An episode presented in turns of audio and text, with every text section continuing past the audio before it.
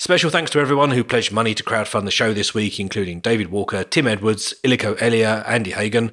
There's a full list of our supporters on three sixty-one podcast dot com, along with information on how to help us from as little as one dollar per episode via Patreon.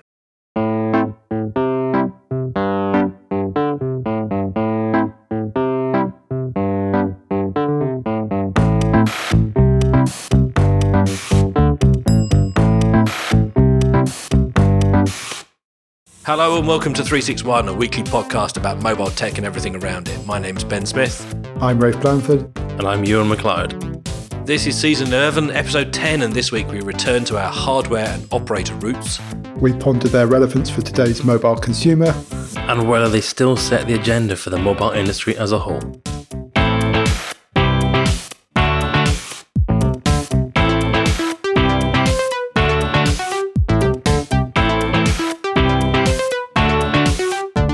Welcome back, chaps. Hello. Woohoo. Rafe Blanford, G'd up. Let's do it. Okay, how are you doing? I'm very well, thank you. Yeah, I'm rocking. Yeah. Rafe Blanford is bouncing up and down in a manner that quite unbefitting a gentleman of his status. I'm G'd up. He's G'd up, I see. You see, you don't help with the jokes about the landed gentry if you mime horse riding at the drop of a hat. He doesn't. He really doesn't. How are you, Ben? I'm good, thank you. I'm a little bit weary, but there again, as I've said all season, I now have a small child in my life, so... Yes, the sleeping is now an optional thing that we do. That's right. I remember sleeping. I wish I'd done more sleeping before. You're not really making product development attractive to someone who's still single and unattached. Product development. Product development. Indeed, we are very much in the incubator stage of this particular product. Fail fast or Missus Smith will tell me off. So, Ewan McLeod, you have some things of the week. I do, yes. I, I've actually got two. Two things of the week. Oh, this is exciting. Well, we will forego our goes. You crack on. Okay, all right. Well, number one is the Hub by Premier Inn.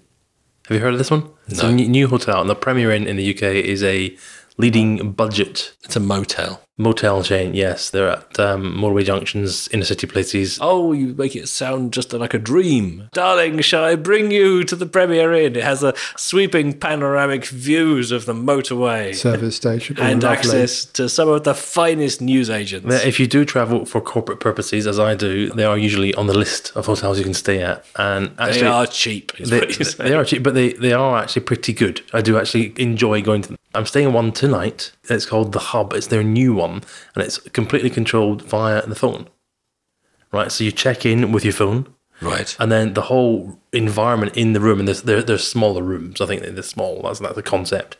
The whole thing is controlled by their mobile. So um, here I am. Let's ben, get. I, I've noticed that Ewan is uh, recharging his phone using a battery charger. Really hope that that's got some juice left in it, because otherwise he's not going to have anywhere to sleep tonight because he won't well, be able to get in. It's quite important, yeah, exactly. So make yourself right at home, customise your stay through your phone. Through this app, you can adjust the temperature, okay, the lighting in your room. You can switch on the Do Not Disturb sign and control your T V.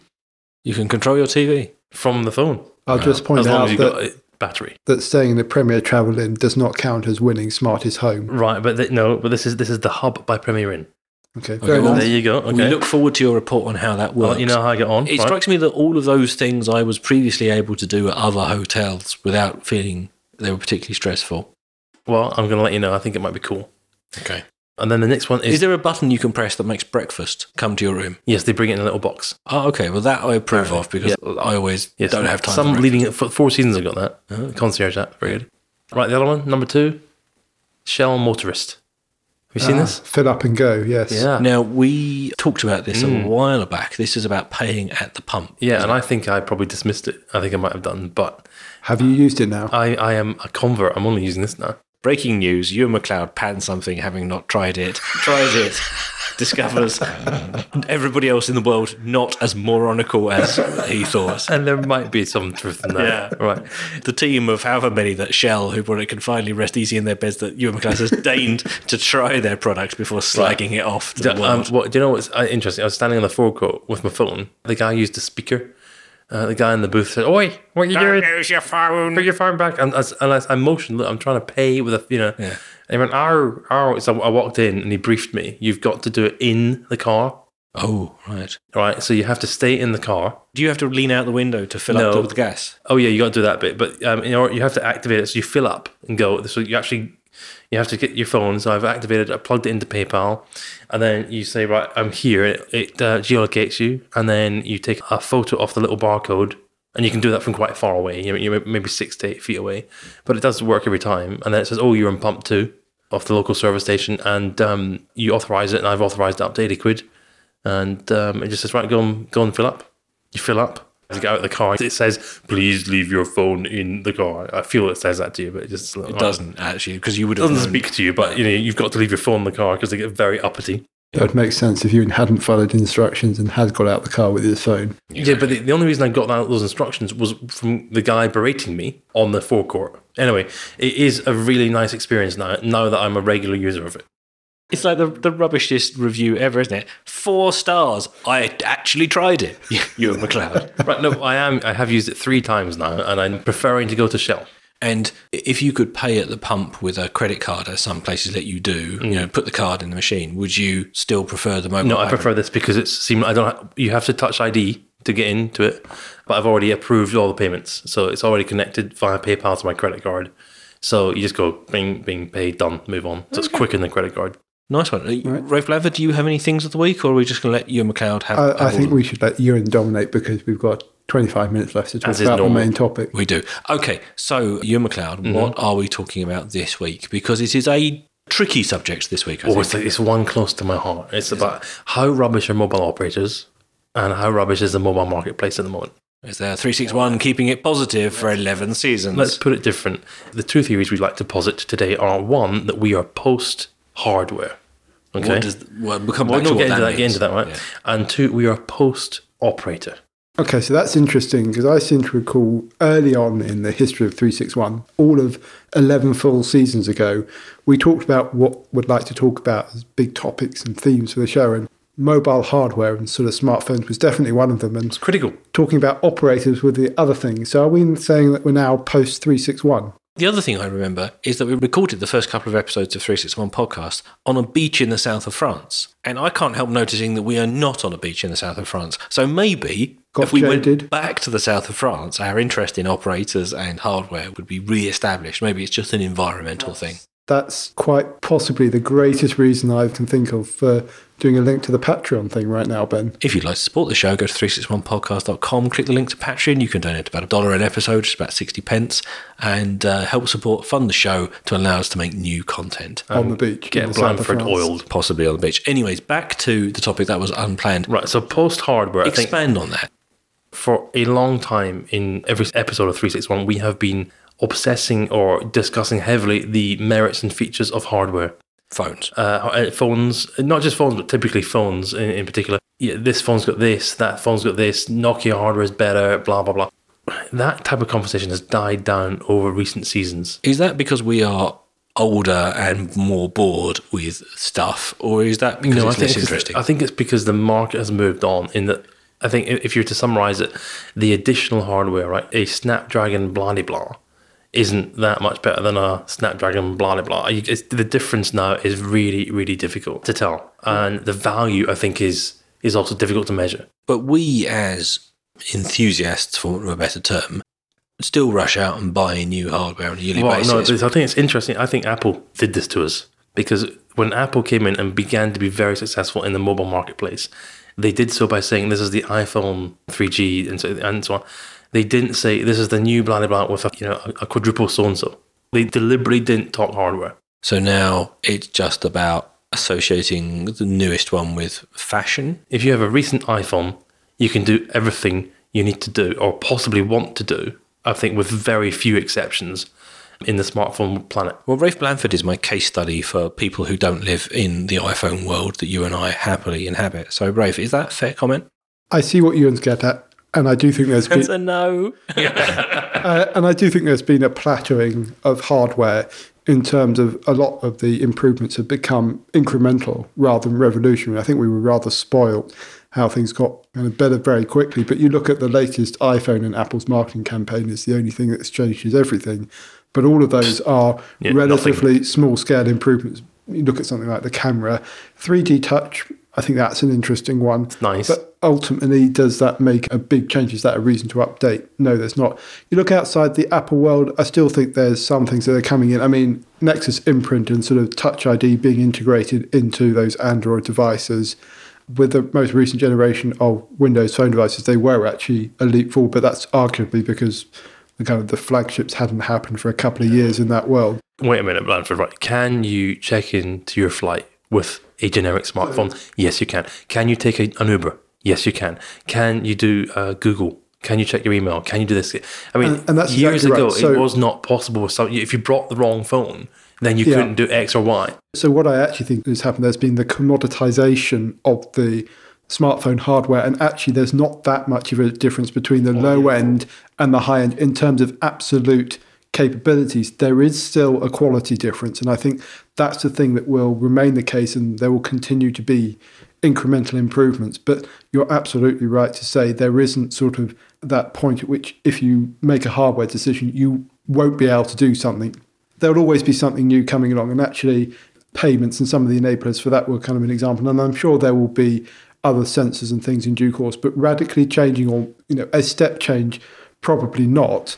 And so that commoditization does effectively mean we're post-hardware. Because the well, things you say that commoditization, start is it not the rise of the ecosystem that matters and not the hardware? Well, I think that's the thing that you get instead. And actually, it's not about the ecosystem because that's the enabler. It's about the experiences and what do people want to do with the phone? What do they get excited about? Actually, typically now, it's when there's a new platform version. They demonstrate that by showing off various bits of software and services, and that's the reason that people might buy the phone. Best example of that, Apple Pay. Yeah, the yep. things that smartphones do now are so broad in terms of sensing, hardware, camera, display, touch, those sorts of things, that also to make a hardware change that is so big as to warrant being notable needs to be proportionally larger as well. Previously, you were adding capabilities to the device, and now it's more a process of refining it.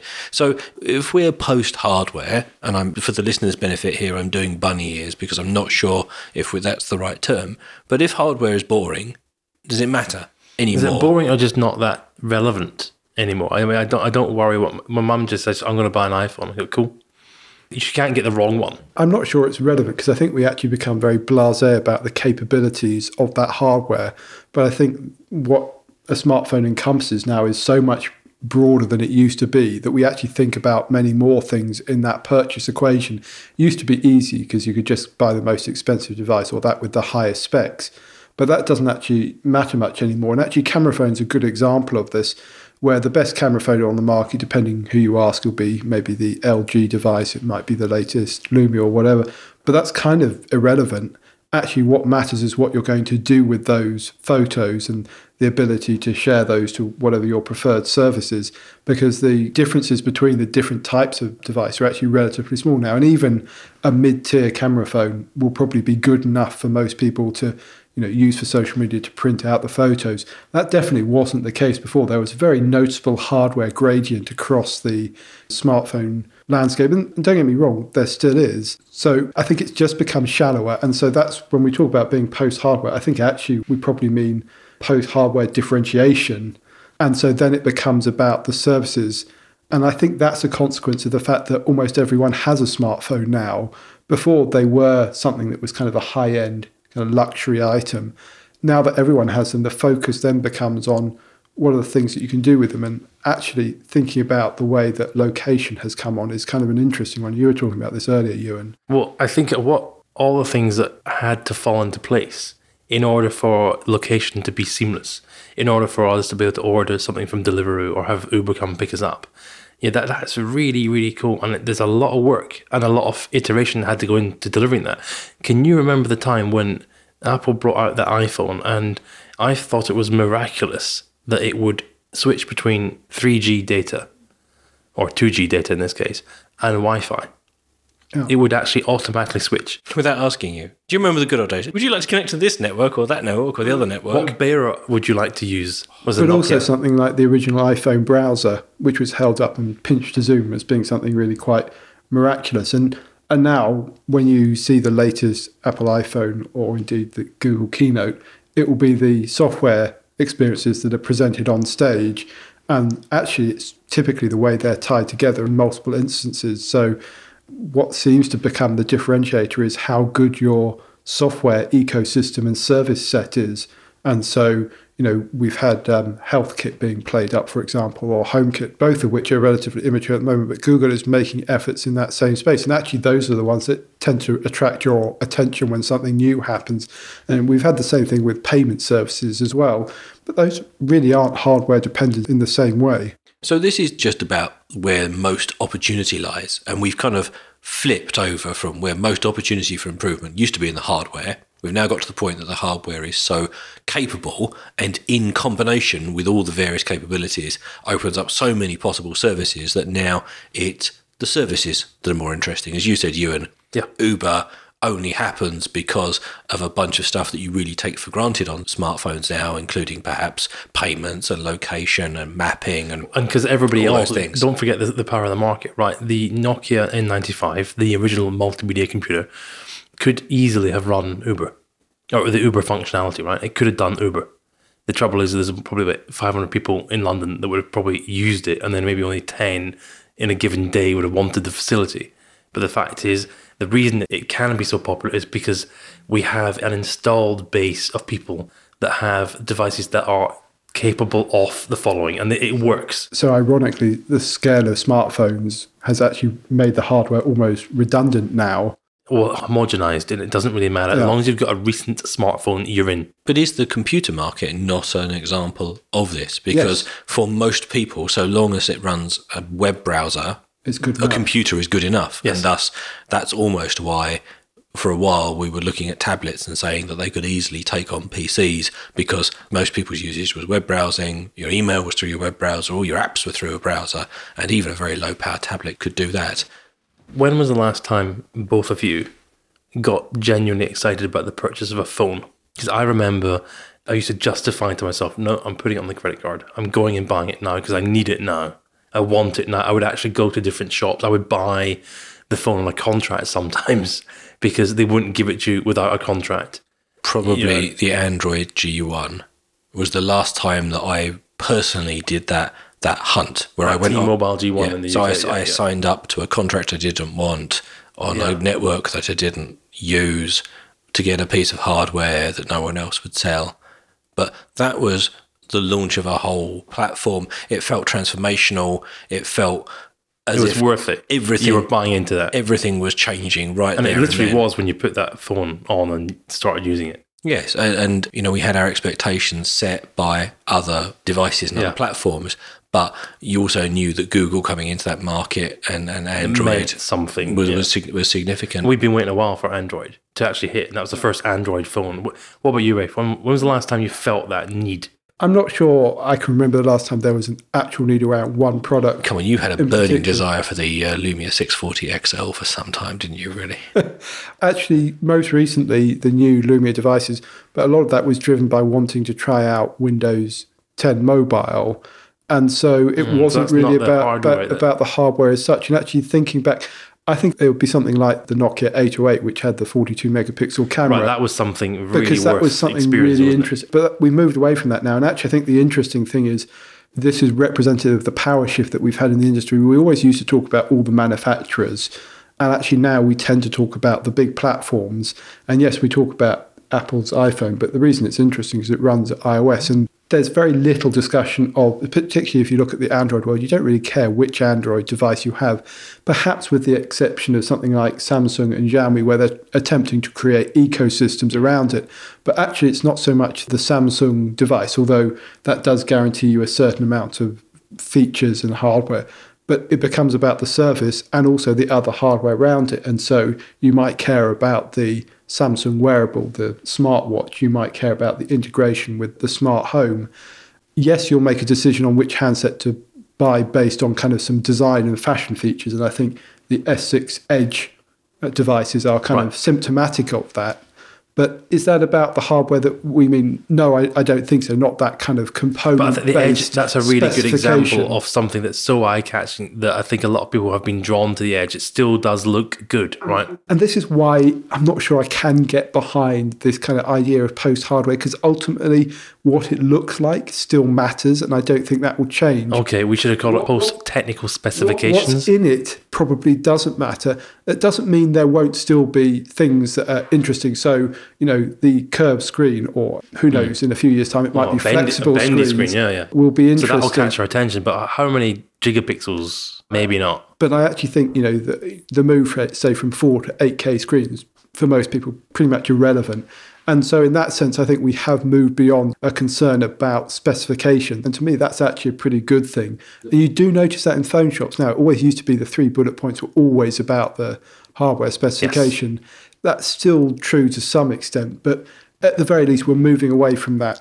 The one thing that hasn't improved that I wish would was that quantum leap in battery Absolutely. That we've talked about, because yeah. they've become much better built, they've become fashion items, the screens are now mind-blowingly high resolution to the extent where, you know, you, you have to really, you know, reach the edges of human capability to notice the differences in, in, the, in the very best screens. You've got huge range of connectivity options, but we don't have improved batteries. Is, ba- is battery Apple's fault? Because I felt the marketplace was finally getting batteries, and battery life was really quite important. Then along came a very slim looking phone that didn't have enough battery for its screen, that is the iPhone.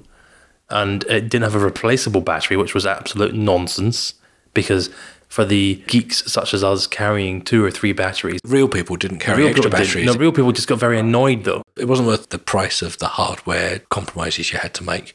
That I think the problem is not that the battery didn't become replaceable or the battery didn't get bigger. It's that we haven't had that technology leap. The things that have impressed us most about hardware have been when things have sort of taken that next step forward. Well, but I, I remember thinking, why are we accepting this? And all of the consumer research these guys are doing, these hardware companies are doing, does no one say plugging it in every night is really annoying? But the thing is, if you talk to the manufacturer, so they say they've done the market research and people say they care about it, and then go and buy the one with a small capacity battery because they care.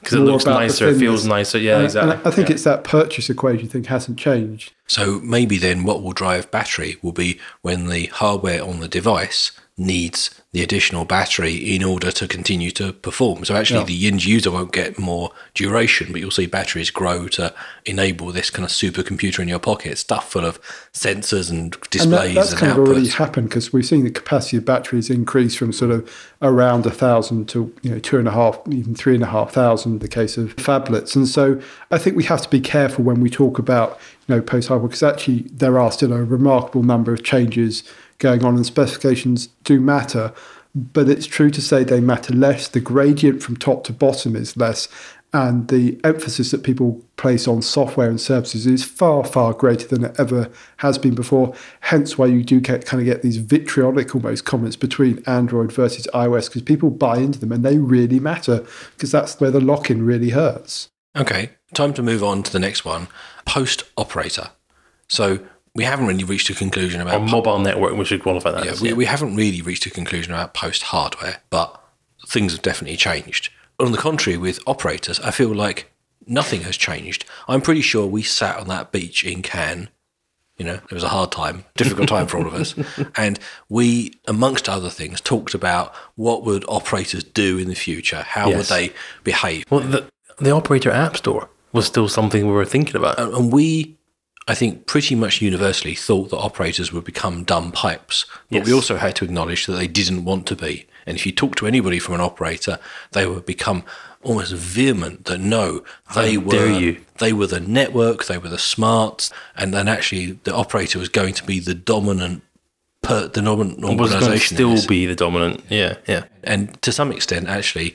The fact that the G S M A still organised the big trade show where all of, you know, the biggest things happen, the, the operators are still... In mobile. Biggest things happen in mobile, but then look, look at C E S. Just been eclipsed. Slowly, well, maybe not slowly, it's being, being eclipsed, but operators still behave in the way that they believe that they are core to, to mobile experience. But actually, here we are now, many, many years later, there are no meaningful operator app stores that I'm no. aware of. No. They're not... substantially involved in mobile payments. that I'm aware of. No, they've missed that one completely. Well, in the United Kingdom, they've just, uh, well, I think in Western Europe, I think it's fair to say no. they've missed it completely. And America, right? They've missed billing yeah. completely. So operator billing is a thing that is offered, but I, I but as a share of stats, payments it's not going something, through a, a yeah. mobile device, it's yeah. tiny. They haven't sorted out, they haven't done the lobbying required to get the correct licenses. I mean, it's easy for me to say it here, but actually I still think it's valid for us to say, look, you just haven't done it, you haven't performed. If you speak to an operator, they'll say, oh, but we haven't managed to persuade the governments to blah, blah, blah. There could have been smart arguments saying, look, look at the growth of M-Pesa. We need to be looking at introducing this stuff in the United Kingdom or across Europe or America. The conversations haven't happened. I think the operators have been asleep at the wheel in terms of innovation. And I think the fear of them becoming a dumb pipe, well, it, it was happening already when we were talking in the first episode of three sixty-one. And it's just, it just more has come to pass. It's become a reality, I think. Yes. I will say I get somewhat reluctant to use the word dumb pipe because I actually think it underplays the importance and the technical achievement of operators. Okay, a data pipe that you do not think twice of apart from when it doesn't work. And I think that's right. And what, what I think is common with the hardware, it's become sort of a commoditized service to the extent that most people wouldn't actually care all that much which operator they're with once they are guaranteed to get connectivity. Now, there are still some customer service differences, and it depends which market you look at. But that's a big change. This is what frustrates me, is that if I go to my doctor's and I am prescribed some medicine for a common ailment, the amount of science, research, regulation, investigation, testing, government policy reviews that will have been involved in bringing that medicine to the market, providing me with a doctor who is trained and authorised to provide it to me, and then I go to the pharmacy, buy it for five quid and, you know, take the pills to make my eczema get better or, you know, make me feel better when I've got a headache. And for me, it's an exact parallel, which is I respect that that's happened, but I don't understand it. I don't think about it. For me, it's an annoyance. It's an occasional thing that happens. And actually, I spend maybe half an hour getting the doctor to work out what pills I need, and then you go next door and you buy them over a counter, and it's a, like buying a chocolate bar, is yeah. the complexity of that transaction, even though the product is way, way more complex. And that's the same for mobile networks. We do admire the sophistication of three G and four G networks. We can recognise yeah. that there's going to be more management needed, that there'll be, need to be densification, the femtocells in that, the home and buildings, and all of that, I think, becomes important. And actually, I think on average, most people kind of underestimate the complexity of that infrastructure and indeed the cost of providing it. And it's unfortunate for the operators in some ways that there is fixed line telecoms, which is basically a sunk cost that's gone and everything else. Although even that, actually, if you think about upgrading a modern to a fibre optic network, which B T has been trying to do and spending billions on it, and people aren't very sympathetic towards that. But no. I think it's because operators have wanted to play in a wider space, and they've wanted to play a role, be it in your app store or the services they offer on top, or even the way they sell you mobile products. And they've kind of tried to offer far more and yet never done it in a way that felt really compelling to the can, consumer. Can we give the listeners a, a really nice insight into the bungling of it Go all, on, right? And that is location. Yes. So now location is business critical to companies like Google. And if you think about the operators, the big trend I saw was G P S in the phone. And G P S is absolutely the last thing you want in your little small handset, that the minute you switch G P S on, the minute G P S is activated, it starts draining your battery. And this was a massive requirement for any decent location service. Well, but also it's needless when you can easily triangulate your position right, from operator masts. Right? So what had to happen in order for stuff to work? Google, et cetera. So the whole of the service layer on top of the mobile networks said, look, we need location. We need location to do Google Maps, to do cool stuff. And everything we want to do is going to be driven by location. So what can you do, operator? And at least here in the United Kingdom, what the operator said is, ah, hold on a minute, yes, because we know where you are. And that's through cell to right triangulation. The mobile operator can tell where you are with round to about what ten to fifteen meters accurately. And there is zero battery impact. Right, the network knows where you are, good enough to give you almost everything you need from location. If the network knows that, why couldn't they sell that? Well, they did. They did sell it. They did try and sell it. Some smart super brains in the U K network said, ah, no, so we've got location. People seem to want to buy it. And I was a purchaser. I was a wannabe consumer off location for some of the services my companies were running. And I was talking to the networks through the aggregators and saying, look, I want to look up the locations of my customers, and they want me to be able to do that. And I do not want to damage the batteries. I don't want them to all oh, have to go out and buy a five hundred pounds smartphone, because they don't have that at the minute. The market didn't have that at the moment. And the operator said, yeah, that's fine. It's um, ten to fifteen pence per lookup. They looked at the S M S model, because remember, they were making billions out of S M S. They said, oh, yeah, if you want a lookup, do you want to know where someone is? Yeah, ten pence, fifteen pence. And this is what baffled me, is that the operators had authentication or identity and location at least, and probably some other services, tied up because they were intrinsic to your relationship with the network. They had a billing relationship with you. They were a bank, effectively, right? But then they couldn't turn those into services that were more widely useful. Well, they chose the wrong models. Exactly. The one I'm thinking of is very recently O two and A T and T have announced that they're going to be working with Tado, the connected thermostat right. company. And that's fantastic. And this is the other model that they've taken, which is because we understand connected devices, we will become connectivity suppliers. And we won't use any of the particular advantages of being a mobile network. We will just try and have a relationship with you as a supplier of all things connected. Mm. And many of the network operators now offer Wi-Fi services and other forms of connectivity as well. But for me, O two and A T and T launching with Tado is a perfect example of where the boat was missed, because Tado was a product that was kickstarted into existence very recently. But someone had to have the idea. Crowdfunded it yeah. from interested people, refined the product, yeah. launched the product, refined the product some more, launched the product again, has now established a, a, a company a beachhead. Making a fairly credible device. And operators, in particular, in this case, you know, one U K, one U S operator, are now partnering with them to bring that to their consumers. And yet those operators had the kind of money to invest that could have funded tens or hundreds of those startups and could have been involved in pioneering them and, and actually have, have the benefits of having established those things to begin well, with. It shows the power of having lots of money and not wanting to experiment too much, right? Because there were plenty of people with the vision. We've all been to these exhibitions where there's been connected homes. Every single Mobile World Congress, since I can remember, has had some kind of connected home exhibition or environment, or one of the big network operators like Vodafone has had a connected home stage where you can come in and see the future, which had these kind of concepts discussed. This wasn't a surprise to them. They just didn't execute on it.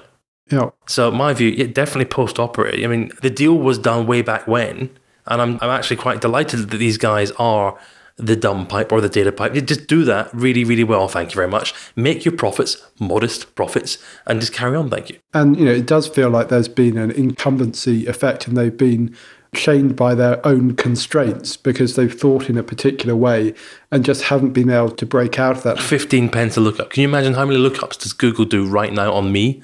It's just it's absolutely ridiculous. And you think of it of uh, over-the-top services as mm. well, and obviously messaging with WhatsApp, Facebook Messenger, WeChat, all of those. It's actually the same thing. Operators, I think, were in a much better position to do that given their strength of owning the network, but also owning the customer relationship.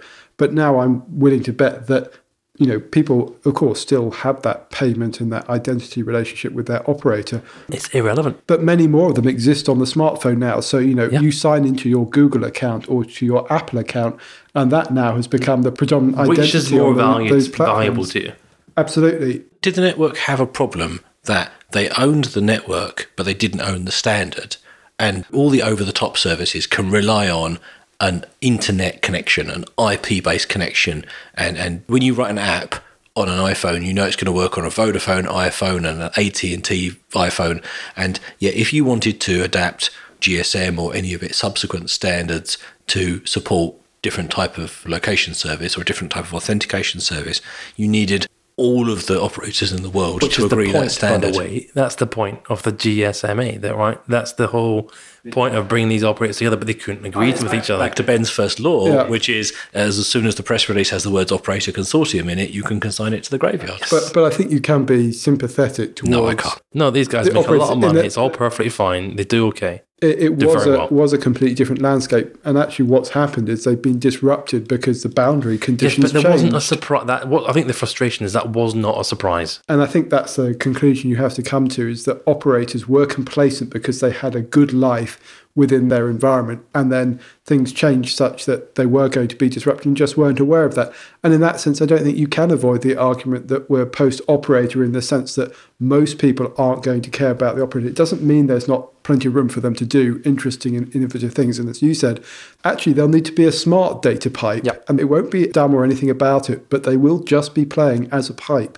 You know, it's very hard to see how they will be making a meaningful contribution outside that, other than as an enabler of other businesses and other services. Okay, so we think we might be post-hardware. We're a little bit more convinced about post-operator.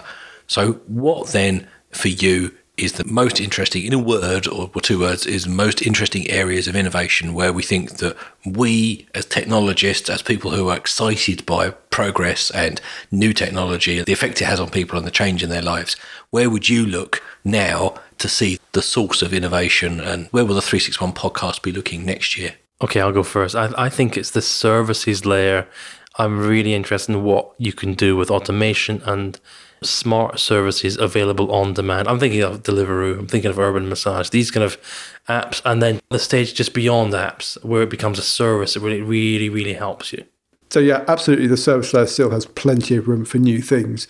But I would also say just the sheer scale of mobile hasn't yet really been tapped. I think that's because the business models that it can potentially support when we get to the global level of that degree of interconnectedness, and also all the connected devices we talked about on the previous podcast, open up new opportunities, both for what you get when you connect things together to get a greater whole, but also all the data and the insight that that's possible, because that's ultimately how you, you start making these things more intelligent and make more intelligent decisions for your life.